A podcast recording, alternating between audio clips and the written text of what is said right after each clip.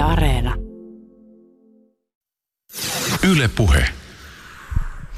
Antti Oulasvirta, Oletko huomannut sellaista ilmiötä, että kun kerrot uusille ihmisille tutkivasi tietotekniikan käytettävyyttä, niin keskustelukumppanista kuoriutuu myös käytettävyyden asiantuntija. Siis jokainenhan meistä käyttää laitteita tai on laitteiden kanssa tekemisissä enemmän tai vähemmän onnistuneesti ja jokaisella varmaan on jotain sanottavaa siitä, että onko se jokin painike oikeassa paikassa siinä järjestelmässä, jota itse arkisesti käyttää. Joo, kiitos Juuso. Jokainen on oman elämänsä käytettävyysasiantuntija, koska yksi tärkeä osa käytettävyyttä on se oma käyttäjäkokemus. Mutta sitten jos lähdetään katsoa, että mitä sä oikeasti tiedät siitä, että mikä tekee sit käyttäjäliittymästä käytettävää, niin se onkin paljon monimutkaisempaa.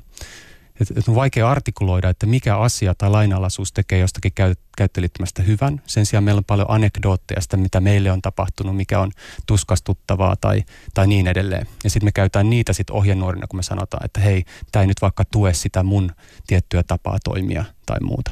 Sitten yksi hyvä esimerkki tästä on esimerkiksi toi QWERTY-näppäimistö. Niin siis ihan me... tämä, joka meillä on nyt täällä studiossakin, meillä on kaksi läppäriä, niin, niin tämä perusnäppäimistö. Joo, niin, niin tota, tässä on nyt, moni tietää sen historian sillä tavalla, että tämä tulee 800-luvulta ja sitten siinä oli yksi semmoinen ohjenuora, että pyrittiin saamaan tavallaan ne mekaaniset vivut, jotka lyö sitä mustetta sinne paperin, ettei ne takeru toisiinsa ja sitten se johti tämmöiseen järjestelyyn, mikä tässä on. Mutta harva esimerkiksi pystyisi ulkomuistista sanomaan, että mitkä nuo keskirivin kirjaimet on.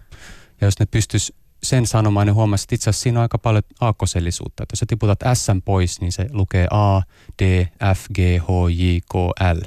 Jostakin syystä me pystytään niin näpyttelemään ja toimii meidän sormilla, mutta sitten olisi vaikea välttämättä palauttaa mieleen tätä, että mikä se layoutti on.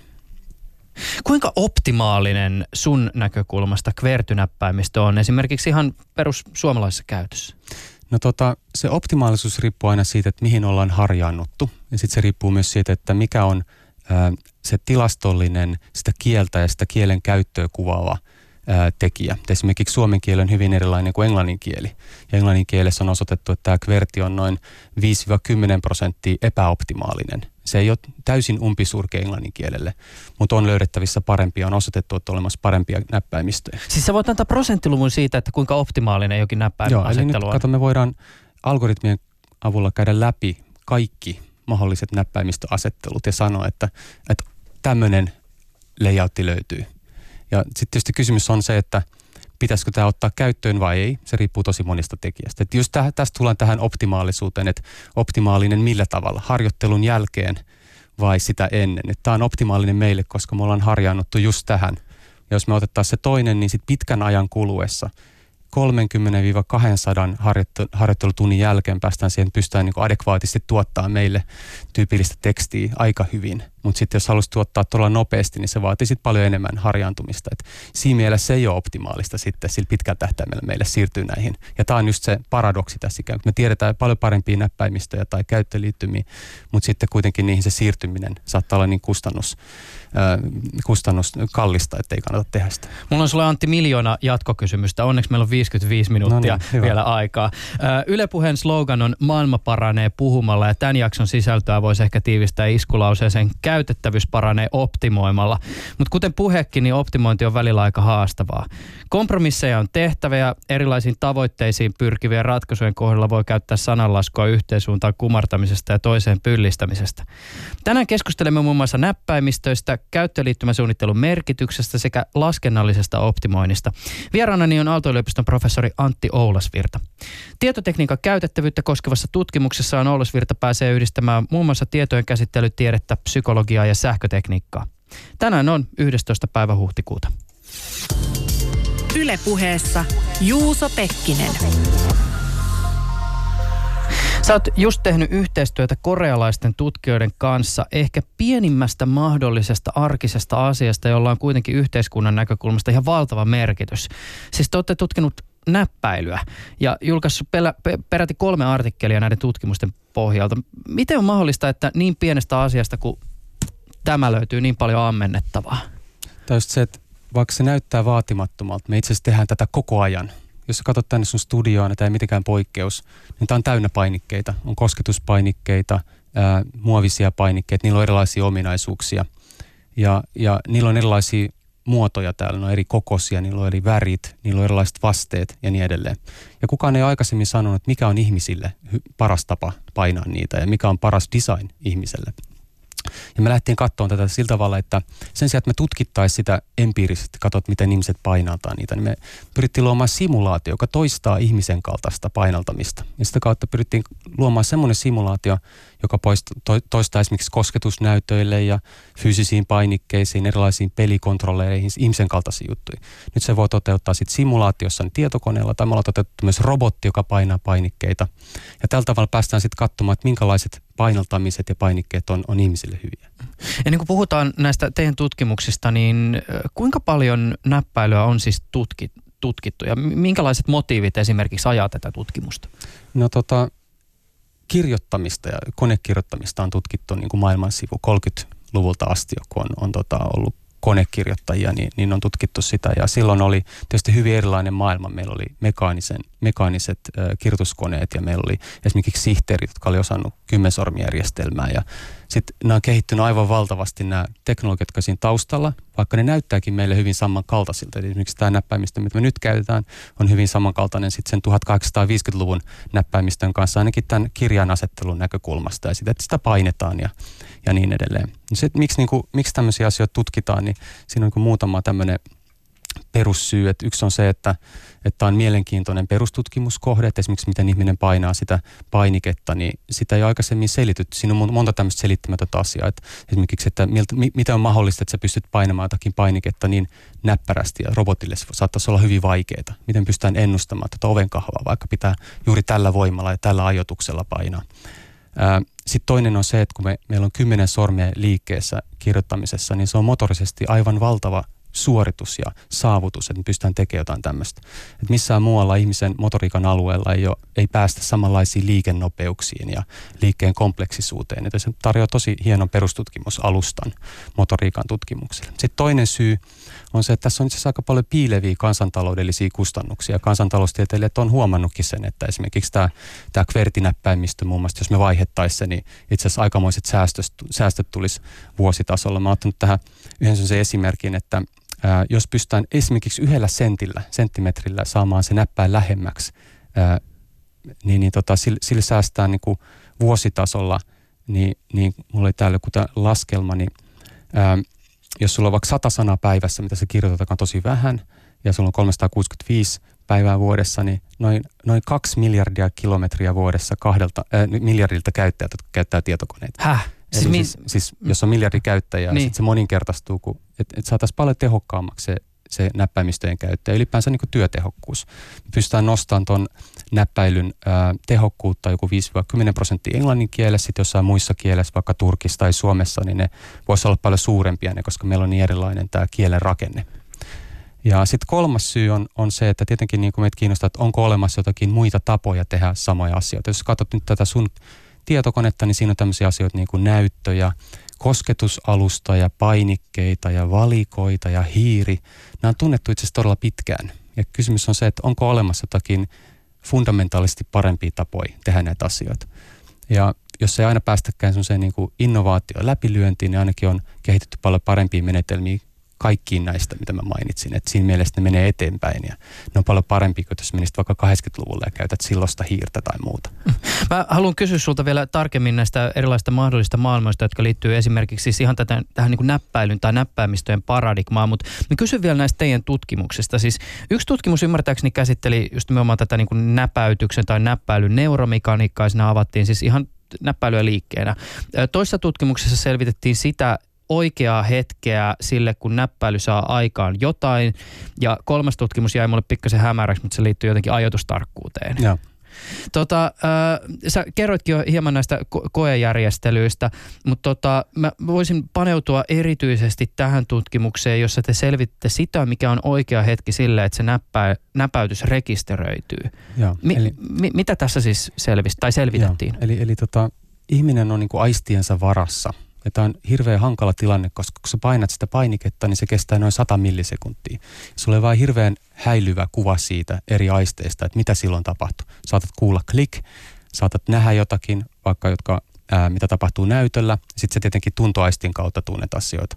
Se kysymys on, että mitä, mitä niille aisti, aistimuksille tehdään ihmisen aivoissa. Ja me osoitettiin, että tämmöinen malli on aika hyvä, joka, joka väittää, että ihmiset optimaalisesti käyttää sitä informaatiota. Eli eri aisteista tulevat tiedot tulee eri viiveillä ja niillä on eri luotettavuus. Ja sitten me osoitettiin, että jos oletetaan, että ihminen tietää tämän ja aivot tietää tämän ja pystyy ottaa sen huomioon, niin ne pystyy paljon paremmin paikantamaan sen ajan hetken, milloin se painallus tapahtui. No nyt tästä seuraa semmoinen mielenkiintoinen juttu, että mitä luotettavampi se signaali on, esimerkiksi silloin kun sä painat normaali fyysistä painiketta ja sitten siinä on vaste vaikka sen 100 millisekunnin ajan, niin sä saat paremman ää, tuntoaisti palautteen ja sen signaalin aivoille ja ne pystyy paremmin kalibroimaan sitä omaa painaltamistaan.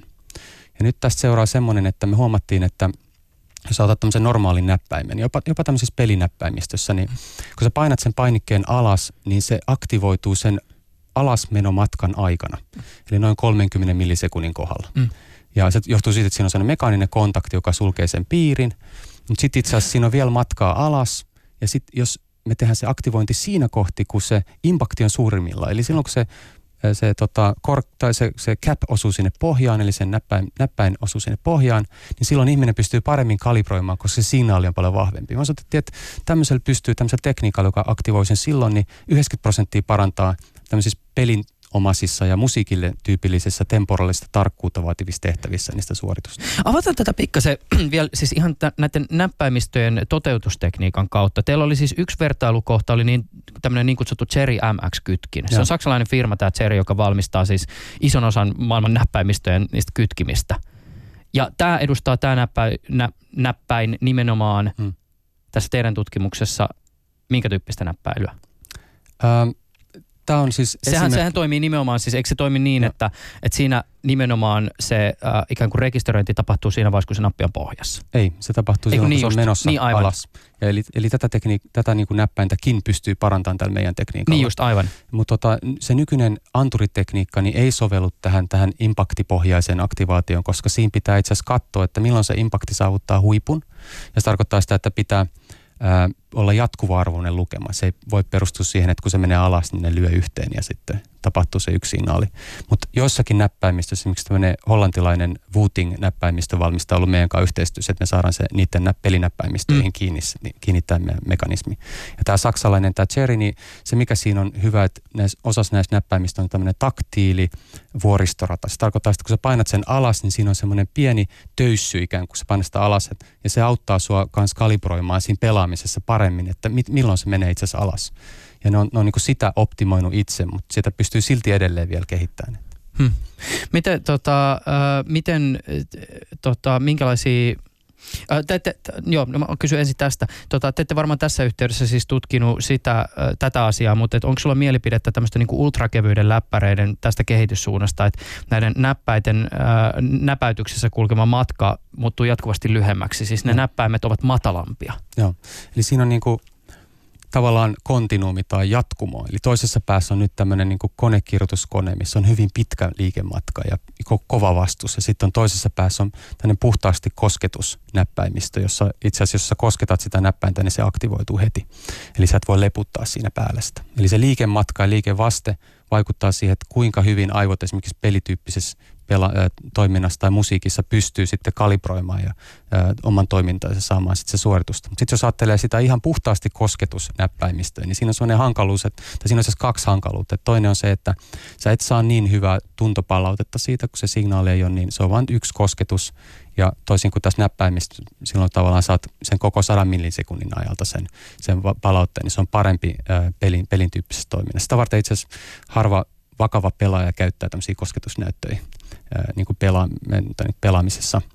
Ja, ja sitten sit, tota, toinen siinä on se, että kun ää, me itse asiassa, mitä me tehdään koko ajan huomaamattamme, ja edelleen tämä on sellainen asia, että mikä ihmiset on vaikea artikuloida, jos nyt kysyy, että miten sä niin näppäilet. Ne, ne pitää sitä sormeja jo siinä valmiiksi sen näppäimen päällä, ja sitten jos sulla on kosketus näyttö tai kosketuspainike, niin sä et pysty tekemään, siitä tulee se virheellinen aktivaatio.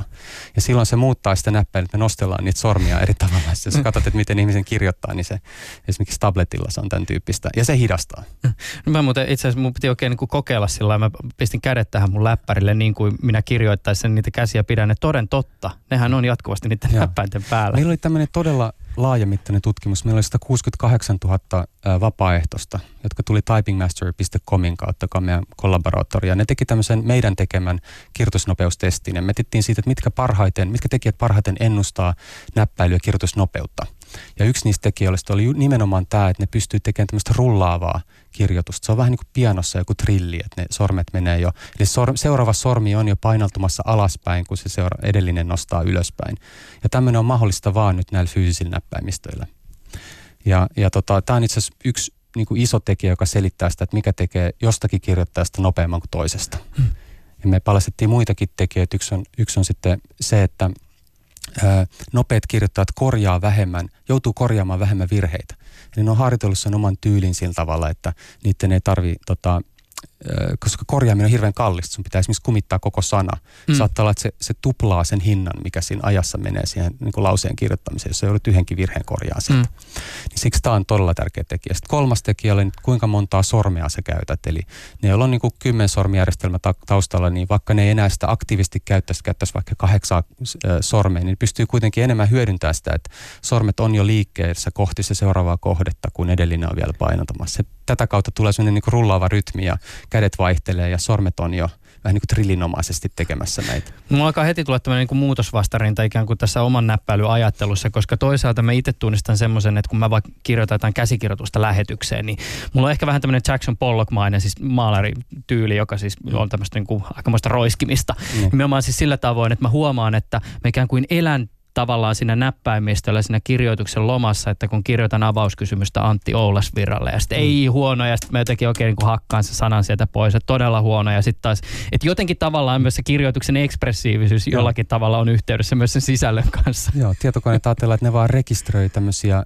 diskreetteja, tämmöisiä tiettyjä ajassa tapahtuvia asioita. Ne ei välttämättä pystyy auttamaan meitä niin kuin ilmaisemaan asioita, mutta on tehty kokeilu, jossa on esimerkiksi rekisteröidään sitä painalluksen niin kuin aggressiivisuutta tai, tai voimaa ja sitä voidaan sitten esimerkiksi viestiä sille, että sinne tulee niin kuin fontti, joka ilmaisee sitä paremmin. Sitten voidaan vaikka, kun me lähdetään kaverille viesti, niin vaan kirjoittamalla aggressiivisemmin, se näyttää se teksti aggressiivisemmin. No pitäisi ehkä alkaa kirjoittaa, mun pitäisi saada joku ohjelma esimerkiksi johonkin tämmöiseen niin siis MIDI-näppäimistöön, jota käytetään siis mu- musiikin teko- teossa, koska MIDI-näppäimistöhän kykenee aistiin just esimerkiksi sen voimakkuuden.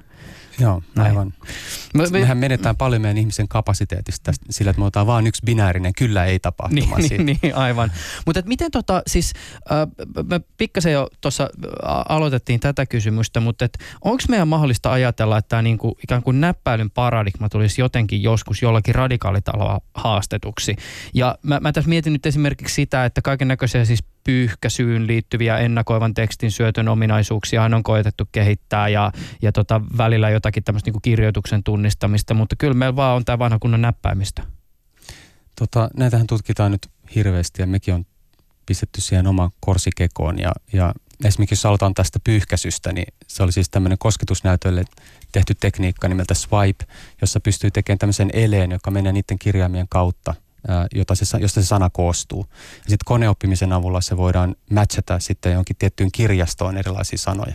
No sitten samalla tavalla niin kuin virheenkorjaus ja ää, automaattinen sanan täydennys, ne perustuu hyvin samanlaisen ajatteluun. Eli on jotain kuvioita ja ne tilastollisesti tai muulla mallilla sitten matchataan esimerkiksi siihen, että mikä siinä kielessä tai siinä näppäilytyylissä on todennäköistä. No se ikävä kyllä johtaa sitten siihen, että se kielen ilmaisu vähän ty- typistyy.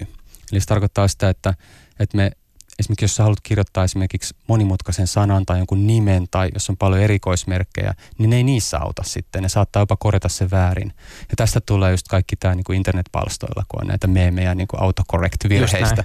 Yksi hyvä esimerkki on tota, tämmöinen äh, lakiasetus Yhdysvalloissa, jossa piti laillistaa kannabis, mutta siinä vahingossa laillistettiin kannibalismi, joka on ehkä yleisempi sitten siinä korpuksessa, mikä niin, niillä oli. Niin, aivan. Mutta tota, jos, jos mennään takaisin tähän sun kysymykseen, mm. että minkälaisia uusia menetelmiä, niin, niin kuin tavallaan se yksi... Ähm, tässä on niin kuin kaksi aspektia. Toinen on se, että opittavuus muodostaa ison pullonkaulan. Niin jos ei se tehokkuus tai sitten esimerkiksi se, että me pystytään käyttämään useammassa eri kontekstissa, niin oikeuta sitä uutta käyttöliittymää, niin ihmiset ei ole valmiita opettelemaan. Sitä varten, että niillä on se valinta. Ne pystyy ottamaan tämän nykyisen ja käyttämään sitä ihan riittävän, tyydyttävällä tasolla. Ja sitten, sitten tota, että es, esimerkiksi niin kuin, jos on vaihtoehtoinen menetelmä niin kuin tämä swipe, niin sillä pystytään pikkusen parantamaan sitä, mutta ihmiset ei välttämättä ole valmiit opettelemaan sitä. Ja, ja sitten niin kuin me ollaan tutkittu useita eri, eri niin kuin muita, muita äh, tavallaan radikaalisti erilaisia tapoja, sanotaan nyt vaikka äh, aivokäyttöliittymiä tai lihasaktivaation perustuvia käyttöliittymiä tai muuta, niin se ei ole päästy sitten kuitenkaan tälle samalle tasolle. Me ollaan itse asiassa opittu paljon siitä, että miksi tämmöinen nykynäppäimistö ja näyttö, tämmöinen läppärityyppinen pöytä, pöytä konetyyppinen paradigma on aika optimaalinen. Siinä on esimerkiksi tämä, että se on hyvin ergonominen tai ergonomisin näistä tunnetuista asioista. Jos ajattelee jotain elehtimistä, niin mm. siinä kuuluu aika paljon energiaa ja ihminen väsyy aika nopeasti. Mm.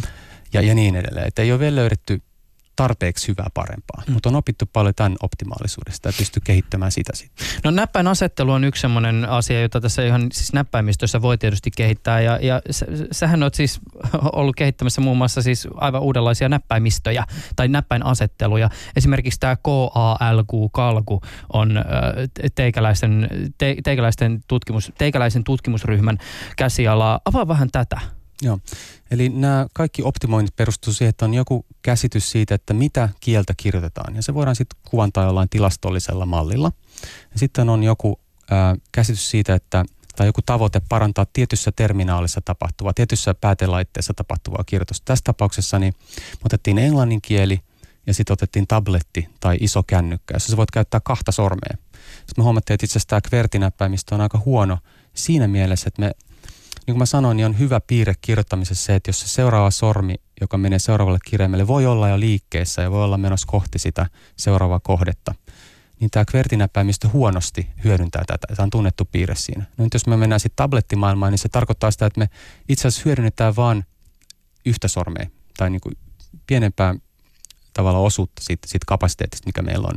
Ja tämän kalkun idea oli, me matemaattisesti mallinnettiin ihmisen kahden sormen koordinaatiota ja suoritusta. Ja siinä oli kaksi, kaksi havaintoa, että et toisaalta kannattaa niin kuin mahdollisimman hyvin tilastollisesti jakaa ne, ne kirjaimet niille kahdelle puolelle niin, että tulee semmoinen rytminen kirjoittaminen, että se aina vasen oikein, vasen oikein, mm. vasen oikein. Ja sitten kummankin puolen sisällä minimoida ne matkat. Ja nämä voi tehdä nyt sitten tilastollisesti. Ja se oli niin kuin tämän tyyppiseen kirjoittamiseen englannin kielelle niin huikeasti parempi tapa kuin tämä QWERTY, että noin 30 prosenttia nopeampi tapa. Mm. No me julkaistiin tämä niin kuin, äh, kaikille Android-käyttäjille ja vähän aikaa niin kuin päiviteltiinkin sitä. Sitten törmättiin just siihen niin kuin opittavuuden ongelmaan, että sun pitäisi joka kerta vaihtaa niin kuin tavallaan toiseen tapaan kirjoittaa ja sitten ää, muistaa se tapa, ylläpitää sitä tapaa. Ja se on kuitenkin spesifi sille päätelaitteelle, eli tabletille ja sille kielelle – Eli se ei toiminut tämmöisenä universaalina ratkaisuna, vaikka siinä oli tämmöistä alkuinnostusta. Pystytkö sä muuten Antti Oulesvirta pitää, pitää arjessasi mukana esimerkiksi kahta erityyppistä näppäinasettelua? Et jos, sä, jos sä tavallaan niin kuin vaikka tabletilla käytit kalkua ja sitten toisaalta niin kuin käytit vaikka tietokonetta, jossa oli se kverty, niin pystytkö nyrjättää aivosi ikään kuin saumattomasti molempiin laitteisiin? Ei saumattomasti, mutta mehän tehdään tämmöistä koko ajan. Voi olla, että sulla on Androidilla erityyppinen käyttöliittymä tietyssä paikassa kuin tietyssä toisessa sovelluksessa ja silti me pystytään aika nopeasti, nopeasti vaihtamaan ikään kuin sitä – sitä tota, settiä. Mä oon toisaalta videopelaajan ollaan... empiirisen kokemuksen pohjalta tästä aivan eri mieltä, koska ne. mä en muista kummin päin se nyt meni, mutta mm. jos sä oot perannut Battlefieldia ja Call of Dutya ne. vaikka pleikkarilla ristiin, niin, niin sitten kun sä vaihdat toiseen peliin, niin ne granaatit lähtee aina vähän turhankin äkäisesti. Se, se, mitä mä sanoin, niin että, että tavallaan se on mahdollista harjoittelun myötä, mutta se, mm. ei, se ei silti ole helppoa. Niin. Että esimerkiksi jotkut, jotka on opetellut tämän uh, Dvorak Simplified Keyboardin, DSK, niin, niin kyllä ne pystyy vaihtamaan jossain määrin sen, sen välillä, mutta ei se tarkoita, että ei siinä olisi vähän kitkaa aina. Että et on periaatteessa mahdollista kyllä tehdä näin. Mm. Niin, niin se, tota, se, sen verran vielä, jos joku ei ole koskaan tullut ajatelleeksi tai ei ole vaikka lainannut ranskalaisen kaverin tietokonetta, niin kuinka paljon löytyy siis tämmöisiä näppäimistä, jotka on käytössä, mutta jotka haastaa ikään kuin tämän kvertyasettelun? Joo, no tosta mä itse asiassa lähtisin sanomaan, että Ranskan Asserti ja tämä Saksan Querts-näppäimistö, nämä aina kuvaa ne viisi kirjat sieltä, niin ne itse ei haasta sitä. Eli tämä ranskalainen näppäimistö ja tämä, tämä saksalainen, ne mu- vaihtaa vain muutaman, mutta ne pitää sitä kvertiä pohjana. Ja se on ollut sillä, sillä tavalla fiksu, että sitten niin kuin joku, joka tulee Ranskaan tai kirjoittaa eri kielellä, tai ranskalainen, joka menee ulkomaille, niin se on paljon pienempi se, se kitka sitten vaihtaa siihen toiseen näppäimistöön. Eli esimerkiksi Saksassa se Querts-näppäimistö, niin huomasi, että no eihän Saksassa käytetä sitä Ytä eli ypsilonia, vaan silloin se umlaut eli pisteillä oleva U, jota mm. käytetään. Ja sitten ne vaihtoi sen Z vaan sinne kulmaan, jossa sitä ikinä käytetään. Eikö siis Zetan takaisin siihen Yn paikalle Yn sinne kulmaan. Mm. Ja se oli vaan tämmöinen paikallinen modifikaatio, katsomatta sit sitä, että mikä olisi saksan kielessä järkevää. No sitten niin kuin ihmiset on fiksuja ja sitten sekä Ranskassa että Saksassa emergoitu tämmöisiä yhteisöjä, jotka sitten niin kuin itse rupesi optimoimaan parempia näppäimistöjä. Ranskassa oli tämmöinen kuin Bepo ja Saksassa tämmöinen kuin Neo. Ja niissä on tosi paljon niin kuin hyviä oivalluksia, niitä on testattu ja vuosikausia niitä on kehitetty. Ja niitä niin kuin on tarjottu myös standardointiviranomaisille, että hei, me voitaisiin tehdä tämä asia toisella tavalla ja, ja tässä on syvä vaihtoehto. Ne ei välttämättä ole laskennallisesti optimaalisia, mutta ne on kuitenkin osoitetusti parempi kuin se nykytapa tehdä. Mm mielenkiintoinen myös, että Turkissa oli oikeasti tämmöinen kokeilu tehdä täysin erilainen näppäimistö. Ja sitten jostain, jostain syystä ne vaihtui sitten vähän samantyyppisen takaisin. Ja sitten arabian kielessä on myös tämmöinen hyvin eri periaatteella tehty layout, jossa on enemmän ilmeisesti jotakin niin kuin samansointuisia kirjaimia. Se on kuulemma huono layoutti niille, mm. että, että se ei toimi Mm. Että tämä kverti on niinku riittävän lähellä aika hyvää, että ihmiset ei ole sit täysin raivoissaan siitä. Että. Mm. Tota, mä voisin ehkä tästä nyt laajentaa pikkasen näistä näppäimistöstä ylipäätänsä niin käyttöliittymiin. Ja, ja tämä nyt on tämmöinen ikään kuin maalikon yritys haparoida ja sanallistaa si, sitä aj- ajatusta, joka mielessä on. Sä voit tästä sitten niin kuin jatkaa, mutta voisin kuvitella, että tavallaan tähän niin kuin, tämä uuden oppiminen ehkä jollakin tavalla liittyy tähän. Siis siihen, että kun sä lähdet suunnittelemaan jotakin niin kuin aivan uutta käyttöliittymää, niin aika harvoin varmaan on kuitenkaan se tilanne se, että jotain oikeasti aivan uutta voidaan suunnitella, koska ihmisillä on jotakin semmoisia tottumuksia ja sun täytyy tietyllä tavalla huomioida se historia, joka liittyy sen aikaisempaan tottumukseen. Jos mä nyt yhtäkkiä niin kuin lähden suunnittelemaan uutta Windowsia ja mä yhtäkkiä mä otan sieltä sen vaikka sen käynnistä, käynnistän napin pois, niin kuin Windows yritti jossain vaiheessa tehdä, niin sitten kansa raivostui ja se oli pakko sinne palauttaa. Mutta että tämän tyyppisiä ikään kuin historiallisia kerrostumia varmaan löytyy niissä konventioissa, joita, jos, joita käyttöjärjestelmiin liittyy tai käyttöliittymiin liittyy.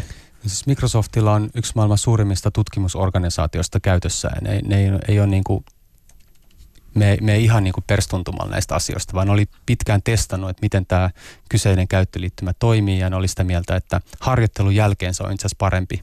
Mutta ne ei ottanut just tätä tavallaan käyttöliittymiä käytettävien käytettävyyden paradoksi huomioon, että on, on ikään kuin lähtökitka ja liikekitka. Että se lähtökitka on se, että sä opettelet sen uuden asian, liikekitka on se, että kuinka hyvin sä pääset sitten, kun sä oot oppinut sen, niin käyttämään sitä. Että ne osoitti, että sitten kun sä oot asiantuntija harjaantunut, niin sitten se on parempi käyttöliittymä, mutta siinä alussa se on huonompi. Siksi sitä varten siinä tuli tämmöinen alkuraivostus. Vähän niin kuin tämän HSL uuden käyttöliittymän myötä, että siinä oli se, että hei itse ne muutti meille tutun käyttöliittymän. Ja se tarkoittaa, se johtaa semmoiseen niin kuin kehkeytymis ilmiöön, että lähdetään aina sitä tutusta käyttöliittymistä, tehdään siihen niin kuin lokaaleja pieniä muutoksia ja sit, sitä kautta ne käyttöliittymät kehkeytyvät. No, tämä QWERTY-näppäimistö on erinomainen esimerkki, että nyt se on tämmöinen nelirivi, tai neljä rivi on, missä on niin kuin nämä itse kirjaimet, sitten numerorivi päälle, sitten vielä nämä komennot siihen yläpuolelle. Meillä on nyt kuusi riviä ja meillä on aikamoinen määrä erikoismerkkejä, mitkä tulee sitten eri, eri käyttötarpeissa mukaan. Siellä on nyt vaikka at-merkki, joka on tullut sitten 90-luvulla sinne.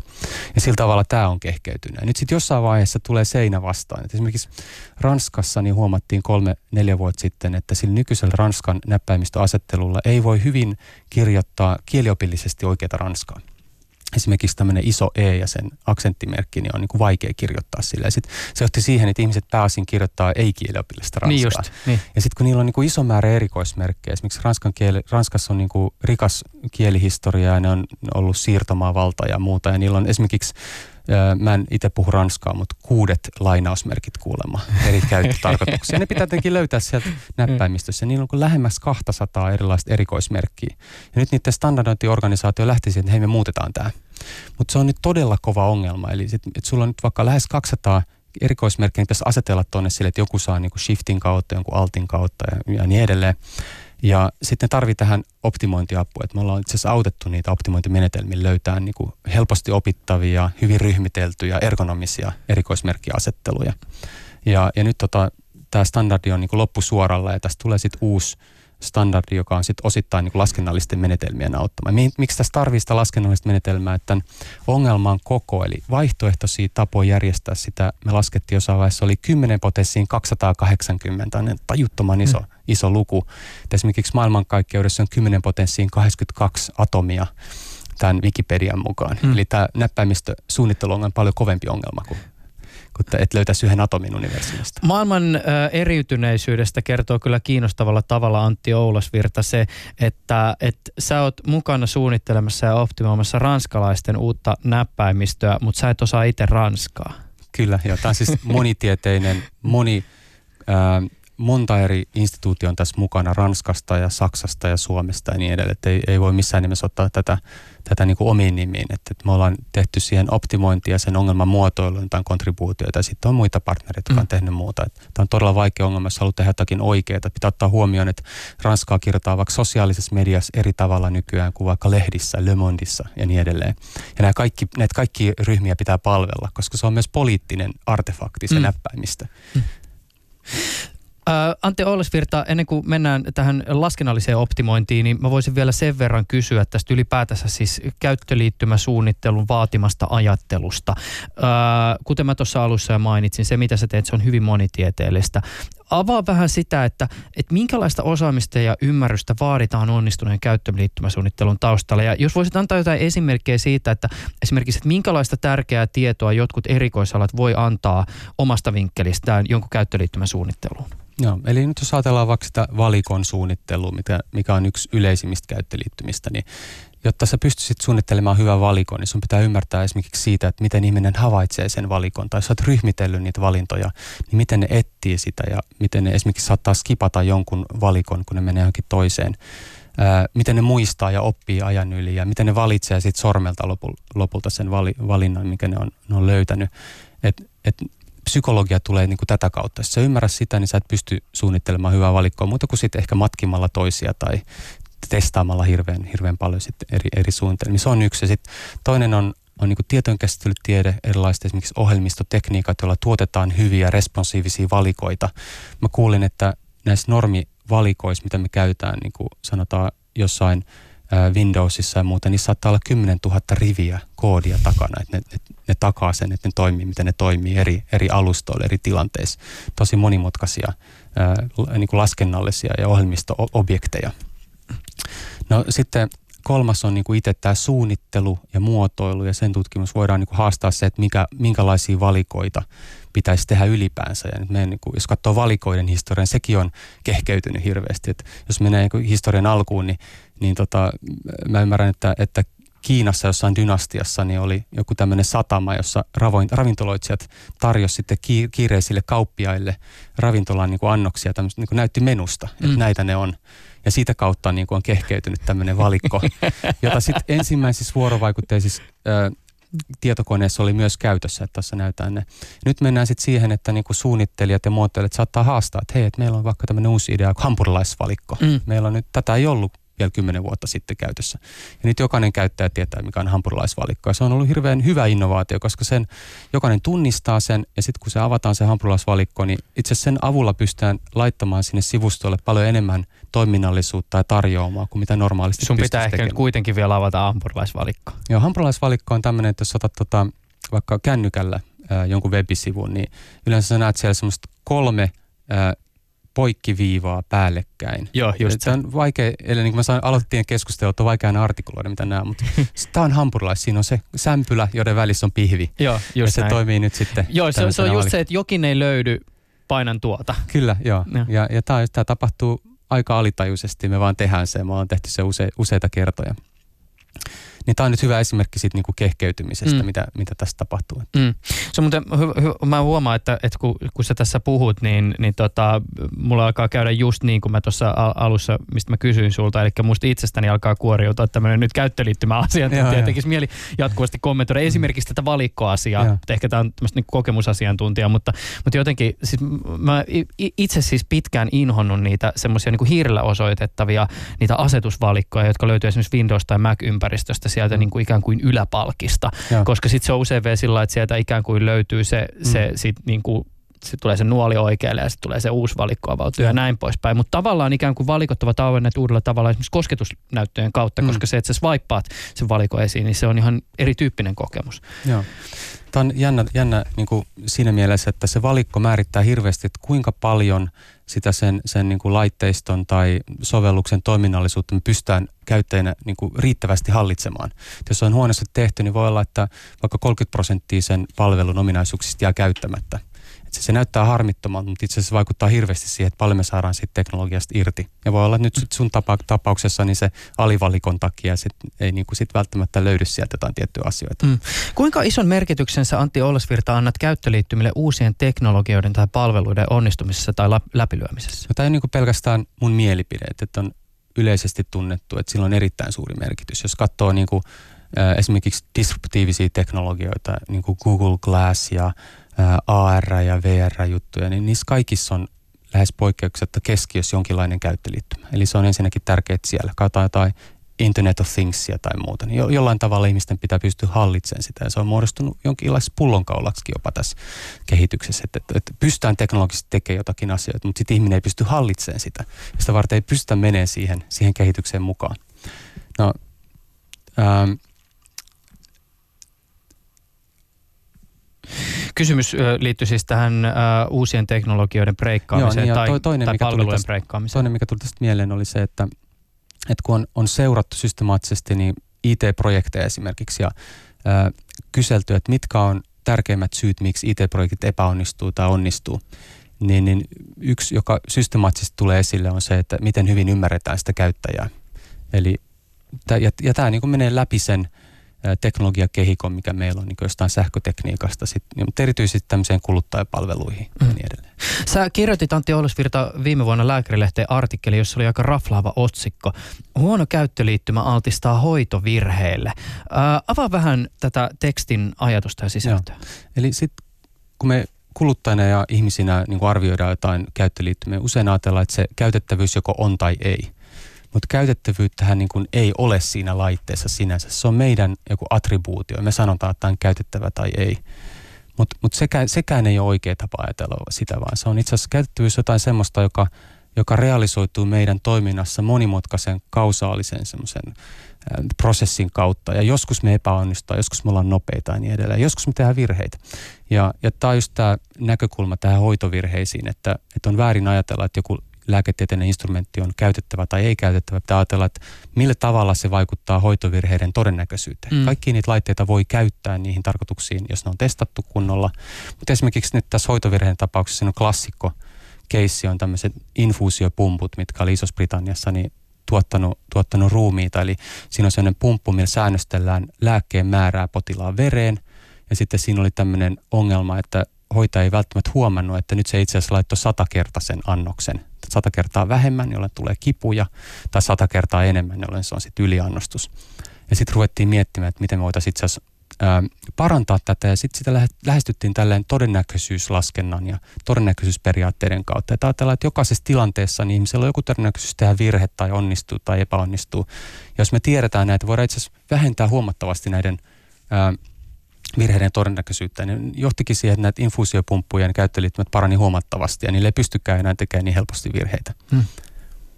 Sä ö, oot omassa työssä ja tutkimuksessa tähän käyttöliittymien optimointiin liittyen käyttänyt tällaista niin kutsuttua laskennallista optimointia. Ja tässä nyt on tavallaan ollut tätä tematiikkaa jo hieman läsnä, mutta et avaa vielä hieman sitä, että mi- miten se niin kuin käytännössä, miten, miten esimerkiksi jokin ää, optimointiprojekti saatetaan niin kuin laskennallisilla keinoilla toteuttaa? Joo. Mitä se konepelialla tapahtuu? Joo. Eli tota, insinöörialueet on käyttänyt laskennallisia menetelmiä jo hirveän pitkään. Ja sitten usein se, että miksi se on mahdollista, niin siinä yhdistyy kaksi asiaa. Ensinnäkin tietokone on todella tehokas apuväline käymään läpi miljoonia, miljoonia eri vaihtoehtoja. Mutta sille vaan pitää kertoa, että mikä on hyvä ratkaisu. Voidaan käydä vaikka läpi jotain logistisia järjestelmiä, tietoverkkoja ja niin edelleen. Ja silloin se usein on perustunut siihen se hyvyysarviointi, mikä sille tietokoneelle annetaan. Esimerkiksi fysiikkaan tai kemiaan tai muuhun kovaan tieteeseen. Tunnetaan hyvin ne periaatteet. Nyt jos halutaan tehdä samaa sitten – käyttöliittymien tai ihmisille käytettävien artefaktien kanssa, niin se on eri peli, koska me pitäisi itse asiassa pystyä ennustamaan, että miten ihminen reagoi, miten ihminen oppii, miten ihminen tuntee.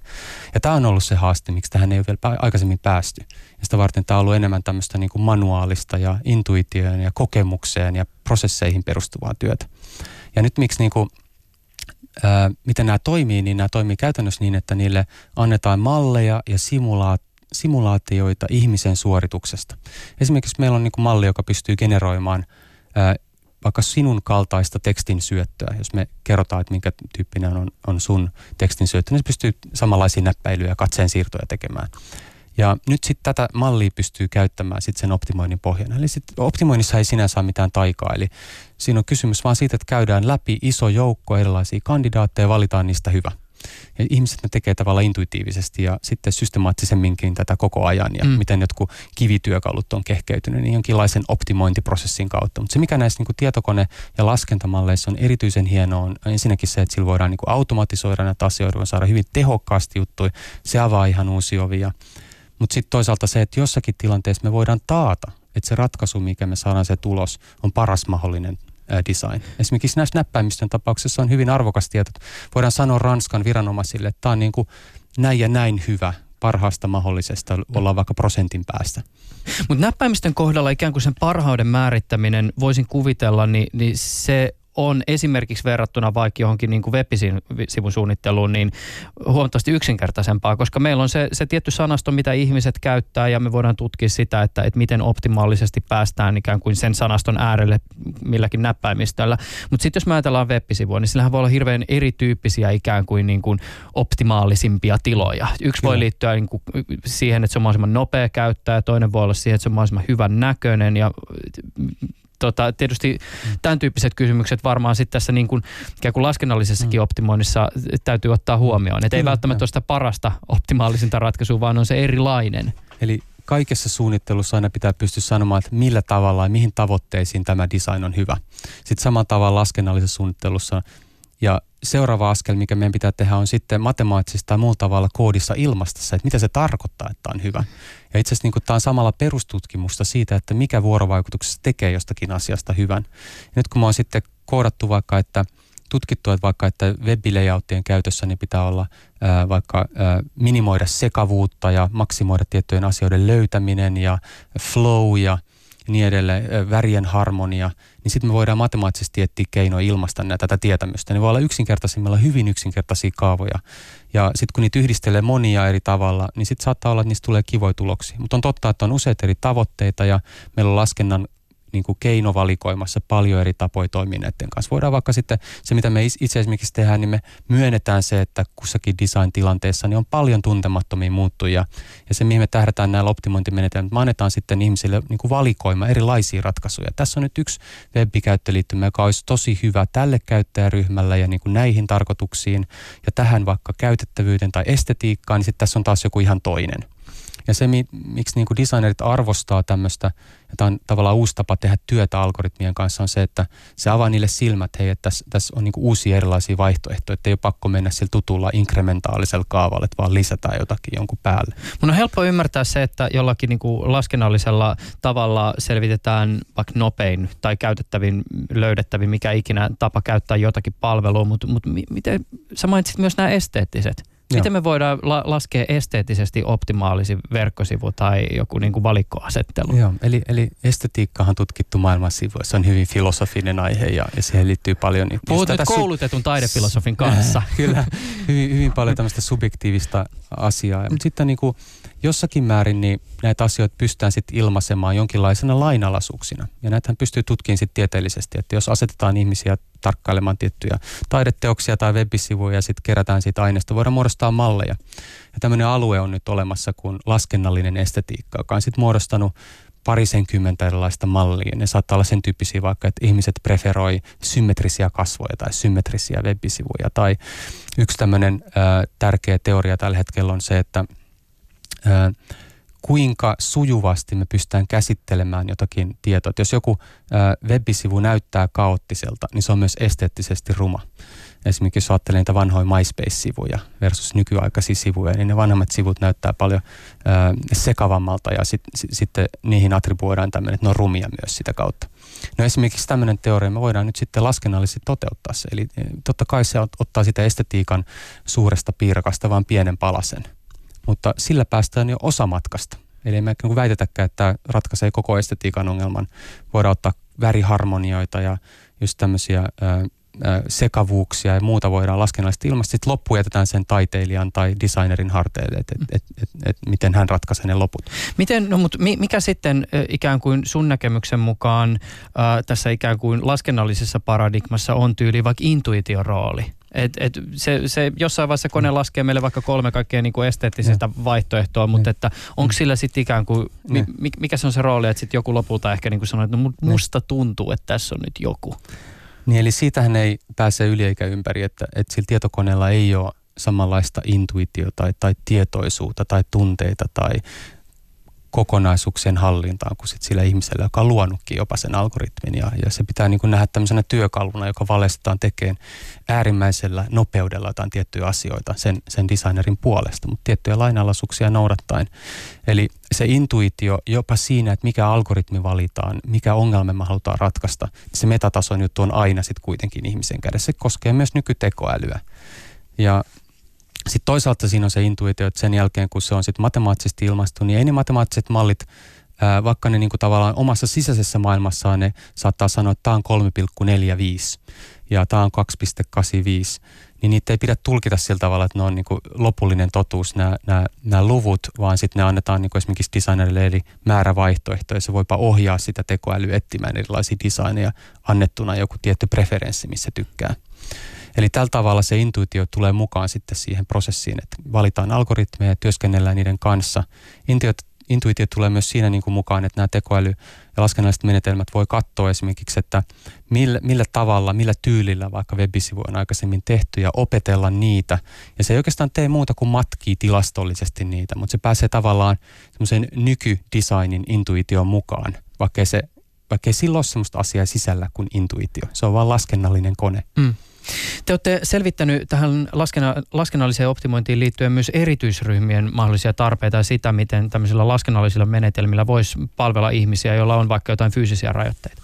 Joo, tota, tässä on niin hyvä ottaa esille, että on niin kahdenlaista, hyvin karkeasti, kahdenlaista tekoälyä mustalaatikkotekoäly ja valkoinen laatikkotekoäly. Mustalaatikkotekoäly on sitä, että on joku datasetti, joku joukko aineistoa ja sitten opetellaan siitä ja pyritään ennustamaan sen, jopa sen aineiston ulkopuolelle meneviä asioita. Esimerkiksi Aalto-yliopistossa on kehitetty tämmöisiä mustalaatikkotekoälyjä, jotka tuottaa vaikka ihmisen kasvoja. Se on tosi hämmentävää, että hei, tekoäly voi tuottaa niin kuin random ihmisen kasvon ja ihmiset ei pysty sanoa, että kumpi niistä on parempi, kumpi niistä on oikea, tietokoneen tekemä vai valokuva. Että ollaan päästy tosi pitkälle siitä. Mutta designissa tämä ei välttämättä ole hyvä näkökulma, koska meidän täytyy ottaa eri erityisryhmien ja käyttäjäryhmien ominaisuudet ja tarpeet huomioon, ne eri suunnittelutavoitteet. Ja me on lähdetty tähän valkoinen laatikko maailmaan. Eli, eli matemaattisesti muotoillaan teoriat psykologiasta, estetiikasta, biomekaniikasta, mitä tahansa. Me tiedetään täsmälleen, mitä me tehdään. Me sanotaan, että hei, tämä on se, mitä me tässä optimoidaan. Voidaan sanoa, että tässä on se kaava tai simulaatio. Ja sitä kautta nyt se bonus on se, että niissä teorioissa ja malleissa on esitetty ihmisten ominaisuuksia kuvaavia asioita parametrisesti. Voidaan vaikka siellä, siellä on niin ihan konkreettiset parametrit, kun sanoo, että kuinka paljon sulla on vapinaa sun sormessa, kun sä teet tekstin syöttöä. Niin voidaan sanoa, että tuon vapina-potilas voidaan mallintaa sen vapinaa tällä parametrilla tässä mallissa. Ja sitten se malli ennustaa, että miten sä syöttäisit erilaisilla tekstinsyöttöjärjestelmillä tekstiä. Nyt meidän optimoija teki just tämän asian. Ja me mallinnettiin esimerkiksi äh, dysleksiaa, siis lukuhäiriötä ja, ja muistiongelmia ja sitten tätä vapinaa. Ja sitten esimerkiksi se optimoija löysi semmoisen tavan vapinapotilaille syöttää kännykällä tekstiä – mikä minimoi niiden virheen. Eli koska niiden sormi vapisee, niin on hirveän vaikea osua niihin kohteisiin. Niitä optimoja ehdotti, että ne pitää itse asiassa äh, klusteroita, ryhmitellä ne kirjaimet isoksi painikkeiksi ja sitten annetaan, sit, kun sä kirjoitat muutaman kirjaimen, ää, niin sitten sen jälkeen valitset sen sanan semmoisesta isosta sanalistasta. Tämä on niinku edelleen hidas tapa syöttää, mutta sitten se on virheetön, eli ne pystyy hyvin niinku pääseen eteenpäin. Sitten siinä kirjoituksessa aikaisemmin niin oli hirveän määrä virheitä, se oli käytännössä mahdotonta. Eli tällä tavalla niinku pystytään tällä valkoinen laatikko tekoäly lähestymistavalla, niin sitten saamaan näille erityisryhmille suoraan. Ei oikeastaan tarvitse muuta kuin pystyy ilmaisemaan, että minä haluaisin sellaisen käyttöliittymän, joka sopii vapinaan tai lukihäiriöön tai, tai muuta. Tämän ansiosta sen ei tarvitse opetella susta muuta. Olettaen, että ne psykologiset ja muut teoriat on jollain määrin oikeita. Tässä alkaa pikkuhiljaa nyt herätä ajatus tämmöisestä maailmasta, jossa, jossa tämmöistä niin käyttöliittymien äh, laskennallista parantamista voisi hyödyntää siis ihan ikään kuin yksilökeskeisesti. Ja te olette varmasti tätä juttua jo miettinyt vaikka kuinka paljon, mutta, mutta tota, ajatus syntyi tässä siis ajatus semmoisesta maailmasta, että menin mä mihin tahansa koneelle tai käyttäisin mitä tahansa laitetta tai asiaa, niin jollakin tavalla tämä laite ja sen käyttöliittymät mukautuisi siinä käyttöhetkellä käyttäjänsä tarpeisiin. Siis niin, että kun minä katson tietokoneeni käyttöjärjestelmää, niin se on erinäköinen kuin Antti Oulusvirta sun tietokoneen käyttöjärjestelmä, koska meillä on erityyppisiä tarpeita. Me käyttää erilaisia sanoja, meidän aivot toimii eri tavalla. Voisitko kuvitella tämän tyyppistä maailmaa? Jossain määrin se on niin jo todellisuutta. Että jos sä menet vaikka selaimella sun Googlen palveluihin, niin ne näyttää samalta nyt, olet se millä päätelaitteella tahansa.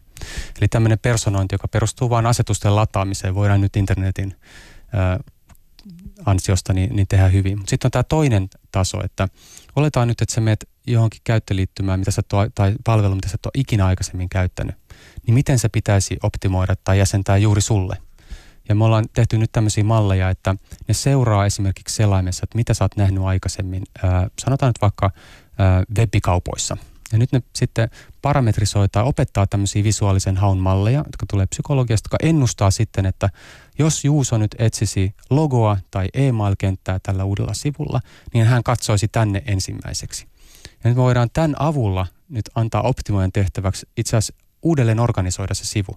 Ja näin voidaan sitten saada tämmöinen niin sanottu konsistenssi eli yhdenmukaisuus sun aikaisempien kokemusten kautta. Ja se huomattavasti parantaa sitä, että sujuvuutta sitten eri käyttöliittymiin siirtymässä. Mm. Eli tekoälyn avulla pystytään tekemään tämmöisiä niin kuin ihmiseen yksilönä mukautuvia juttuja, jos ne pystyy ennustamaan, että miten sinä reagoisit tai miten sinä käyttäisit jotain jotain sivua. Mutta olisiko tämän tyyppinen maailma mahdollista? Kun me aikaisemmin keskusteltiin noista näppäimistöistä ja tietysti siihen, että sä lähdet lanseeraamaan jotain uutta näppäimistöä, oli se sitten kuinka optimaalinen tahansa vaikka johonkin tiettyyn kieleen tai jonkun tietyn käyttäjäryhmän tarpeisiin, mm. niin se, että sä saat sen ikään kuin breikkaamaan ja jotenkin mm. kaikki hyväksymään sen uuden paradigman, niin se on hirveän iso homma. Voisin kuvitella, että, että tämmöinen ikään kuin ajatuksen muutos, että kaikki näyttää kaikille erilaiselta, niin mm. se, se vaatisi aika paljon tämä vaatisi todella paljon. Ja täytyy kuitenkin toisaalta muistaa, että ihmisinä niin me ollaan aika hurjassa murroksessa läpi, jossa niin kuin yksi osa meidän elämää on uusien käyttöliittymien opettelu. Sä lataat uuden Android-käyttöjärjestelmän tai menet jonkin sivulle, siellä on uusi ominaisuus, ää, meet uuteen paikkaan, missä on uusi painike. Se tapahtuu ihan koko ajan, joka päivä. Siinä mielessä siinä niin kuin tavallaan mitään uutta. Se, että tekoäly auttaisi sua ja jäsentäisi sen jo sulle valmiiksi, ää, sä et välttämättä edes huomaisi sitä eroa. Mutta sitten niin kuin tekninen toteutus on ihan eri asia kuin sitten, että onko se niin kuin sosioteknisesti ja kaupallisesti, poliittisesti mahdollista. Ja siinä on ihan oma sfääri sitten. Meidän tehtävä on niin kuin tämän alan tutkijana vaan sanoa, että tämä on mahdollista, se olisi hyvä asia ja tämä voidaan tehdä tämmöisellä softalla ja nämä on ne hyvät ja huonot puolet. Mutta emme voida sanoa, että jonkun pitäisi ottaa se käyttöön. Antti Olsvirta, niin kuin tapana tässä olemassa on ollut, niin loppuun näitä tosi isoja kysymyksiä. Minkälaisia trendejä sä tunnistat tämän päivän käyttöliittymän tutkimuksessa? No tässä on tota, aika paljon tämmöistä innovaatiotutkimusta, eli sen tyyppistä, että katsotaan, että minkälaisia hurjia eri tapoja voisi olla esimerkiksi ää, mobiililaitteen käyttämiseen tai tietokoneen ohjaamiseen tai muuta. Täällä on katsottu nyt semmoisia varmaan kuulijoillekin tuttuja asioita, niin kuin aivokäyttöliittymät tai sitten esimerkiksi lihasaktivaatioon perustuvat käyttöliittymät. Ja, sitten on esimerkiksi pystytty instrumentoimaan eli asentamaan sensoreita vaikka oven kahvoihin tai arkipäivän esineisiin, vaikka kynään ja tekemään niistä vuorovaikutteisia.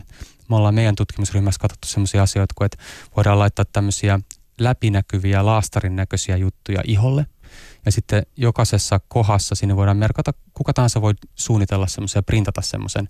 Niin sitten on erilaisia painikkeita. Sä voit esimerkiksi ää, laittaa käsivarteen tämmöisen laastarin näköisen jutun ja sitten sillä kontrolloida vaikka sun puhelinta ja niin edelleen. Tämä on toinen aspekti sitä. Tässä yhdistyy sitten niinku sähkötekniikka ja ohjelmistotuotanto ja niin edelleen, tämän tyyppiset tutkimukset. Sitten toinen ihan huikea mahdollisuus on tämä tekoäly ja mitä tekoäly tuo. Me ollaan puhuttu tästä, että mitä se voisi esimerkiksi olla suunnittelun saralla – ja, ja siinä on paljon, paljon niin muutoksia, mitkä tulee sitten vaikuttaa siihen, että minkälaisia, kuinka hyviä käyttöliittymiä meillä on ja miten joku suunnittelijan ja ö, työ muuttuu ja miten jatkossa kuka tahansa pystyy suunnittelemaan paljon helpommin asioita. Tavallaan osa siitä ammattimaisuudesta, sen kynnyksestä madaltuu huomattavasti ja sä voisit pyytää nyt vaikka, että jos joku suunnittelisi, että algoritmi suunnittelisi sulle vaikka jonkun paneelin paremmin ja, ja sitten siihen voi olla joku palvelu.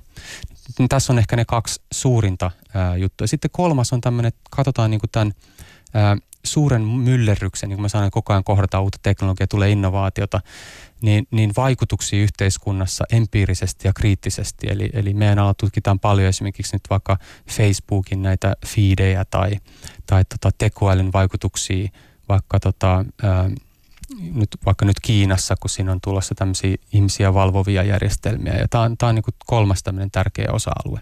Mm. Hei, tää, tota, mä kysyn tätä eri alan ihmisiltä, kun kiinnostaa ja vastaukset on aina hyvin mm. erityyppisiä. Ja, ja tota, sitten jos kysytään vielä ajasta, niin silloinkin kuullaan aika tota, e-, epävarmoja ajatuksia, mutta tota, kysynpähän kuitenkin. Tämä meidän perusmatkapuhelin, tämä musta lättänä, jota me käytetään jatkuvasti, pyyhkäisy, erilaiset painikkeet, se on nyt tällä hetkellä niin kuin se perusjuttu, mutta missä vaiheessa tämä tapa käyttää sitä laitetta, jolla, joka vastaa niitä funktioita, mitä meillä tällä hetkellä niin kuin kännykälle on annettu, niin mi, mi, milloin tämä tulee ikään kuin haastetuksi?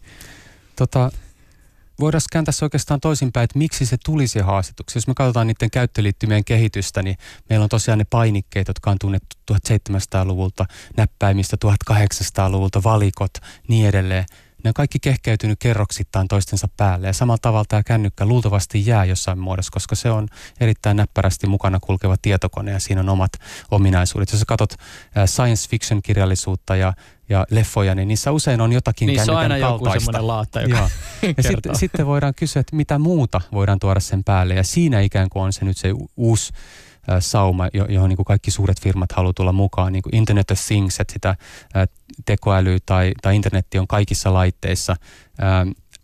Sitten nämä virtuaalitodellisuudet, joka ikään kuin kokemassa jo ehkä kolmatta renessanssia mm. ja ja, ja niin edelleen. Että, että, että sieltä jostakin tulee joku murros, joka li, liittyy myös näiden olemassa olevien käyttöliittymien ekologiaan. Nyt jos katsoo tilastoja, niin ihmiset käyttää jo nyt ää, tietokoneita, ruutuja, kaikki noin 6-8 tuntia päivässä. Ja se kohta tulee sellainen raja, että meillä ei ole enää yhtään tuntia jäljellä meidän päivässä, että, että, että paljon me voidaan tietokoneita käyttää. Mutta käytännössä niin kuin se on se raja, mm. että mihin saakka me voidaan tunkea tätä. Mä en sano, että se on hyvä hyvä tavoiteltava asia, mutta että niin kuin tässä on... Mä jotenkin aina mietin sitä, että mihin suuntaan se sitten niin kuin ikään kuin se kehitys lähtisi, että mm. sen sijaan, että me tuijotettaisiin jotain henkilökohtaista ruutua, niin voisiko yksi suunta olla just esimerkiksi, niin kuin, tässäkin puhuttu tästä Internet of Thingsista, siis se, että ikään kuin se, mitä me tehdään kännykällä, siirtyy jollakin tavalla ympäristöön, että ympäristön teknologia tarjoaa niitä samoja palveluita ja, ja tunnistaa meidät ja, ja, ja ikään kuin tilat liikkuvat meidän mukaan ja jo, jossakin vaiheessa ikään kuin luovuttaisiin omasta henkilökohtaisesta ruudusta.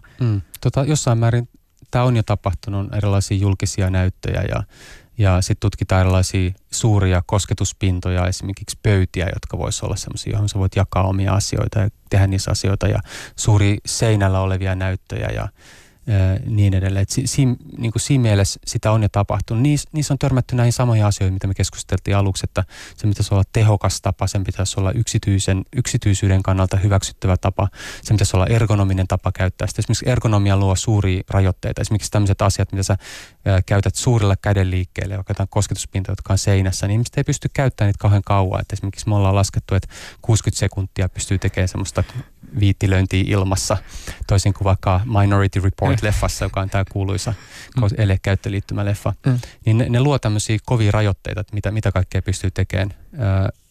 mä en osaa sanoa suuntaa tällä hetkellä, en mm. osaa vastata tähän kysymykseen. Mä, mä uskon, että paras tapa meidän tutkimusryhmälle investoida tällä hetkellä on, on parantaa näitä olemassa olevia tekoälyn ja laskennan avulla. Mm. Antti Oulasvirta, tämä on ollut todella kiehtovaa ja kiinnostavaa. Kiitokset sulle keskustelusta. Ylepuheessa Juuso Pekkinen. Tässä ohjelmassa vieraana on ollut siis Aalto-yliopiston professori Antti Oulasvirta. Ää, tietotekniikan käytettävyyttä koskevassa tutkimuksessa Oulasvirta pääsee yhdistämään muun muassa tietojen käsittelytiedettä, psykologiaa ja sähkötekniikkaa. Jos kuuntelit radiosta, niin ohjelma löytyy myös Yle Areenasta. Kirjoita haku Juuso Pekkinen, niin eteen aukeaa valikko ja sieltä voi sitten valita. Ja toki podcast-kuunteluakin ää, suositellaan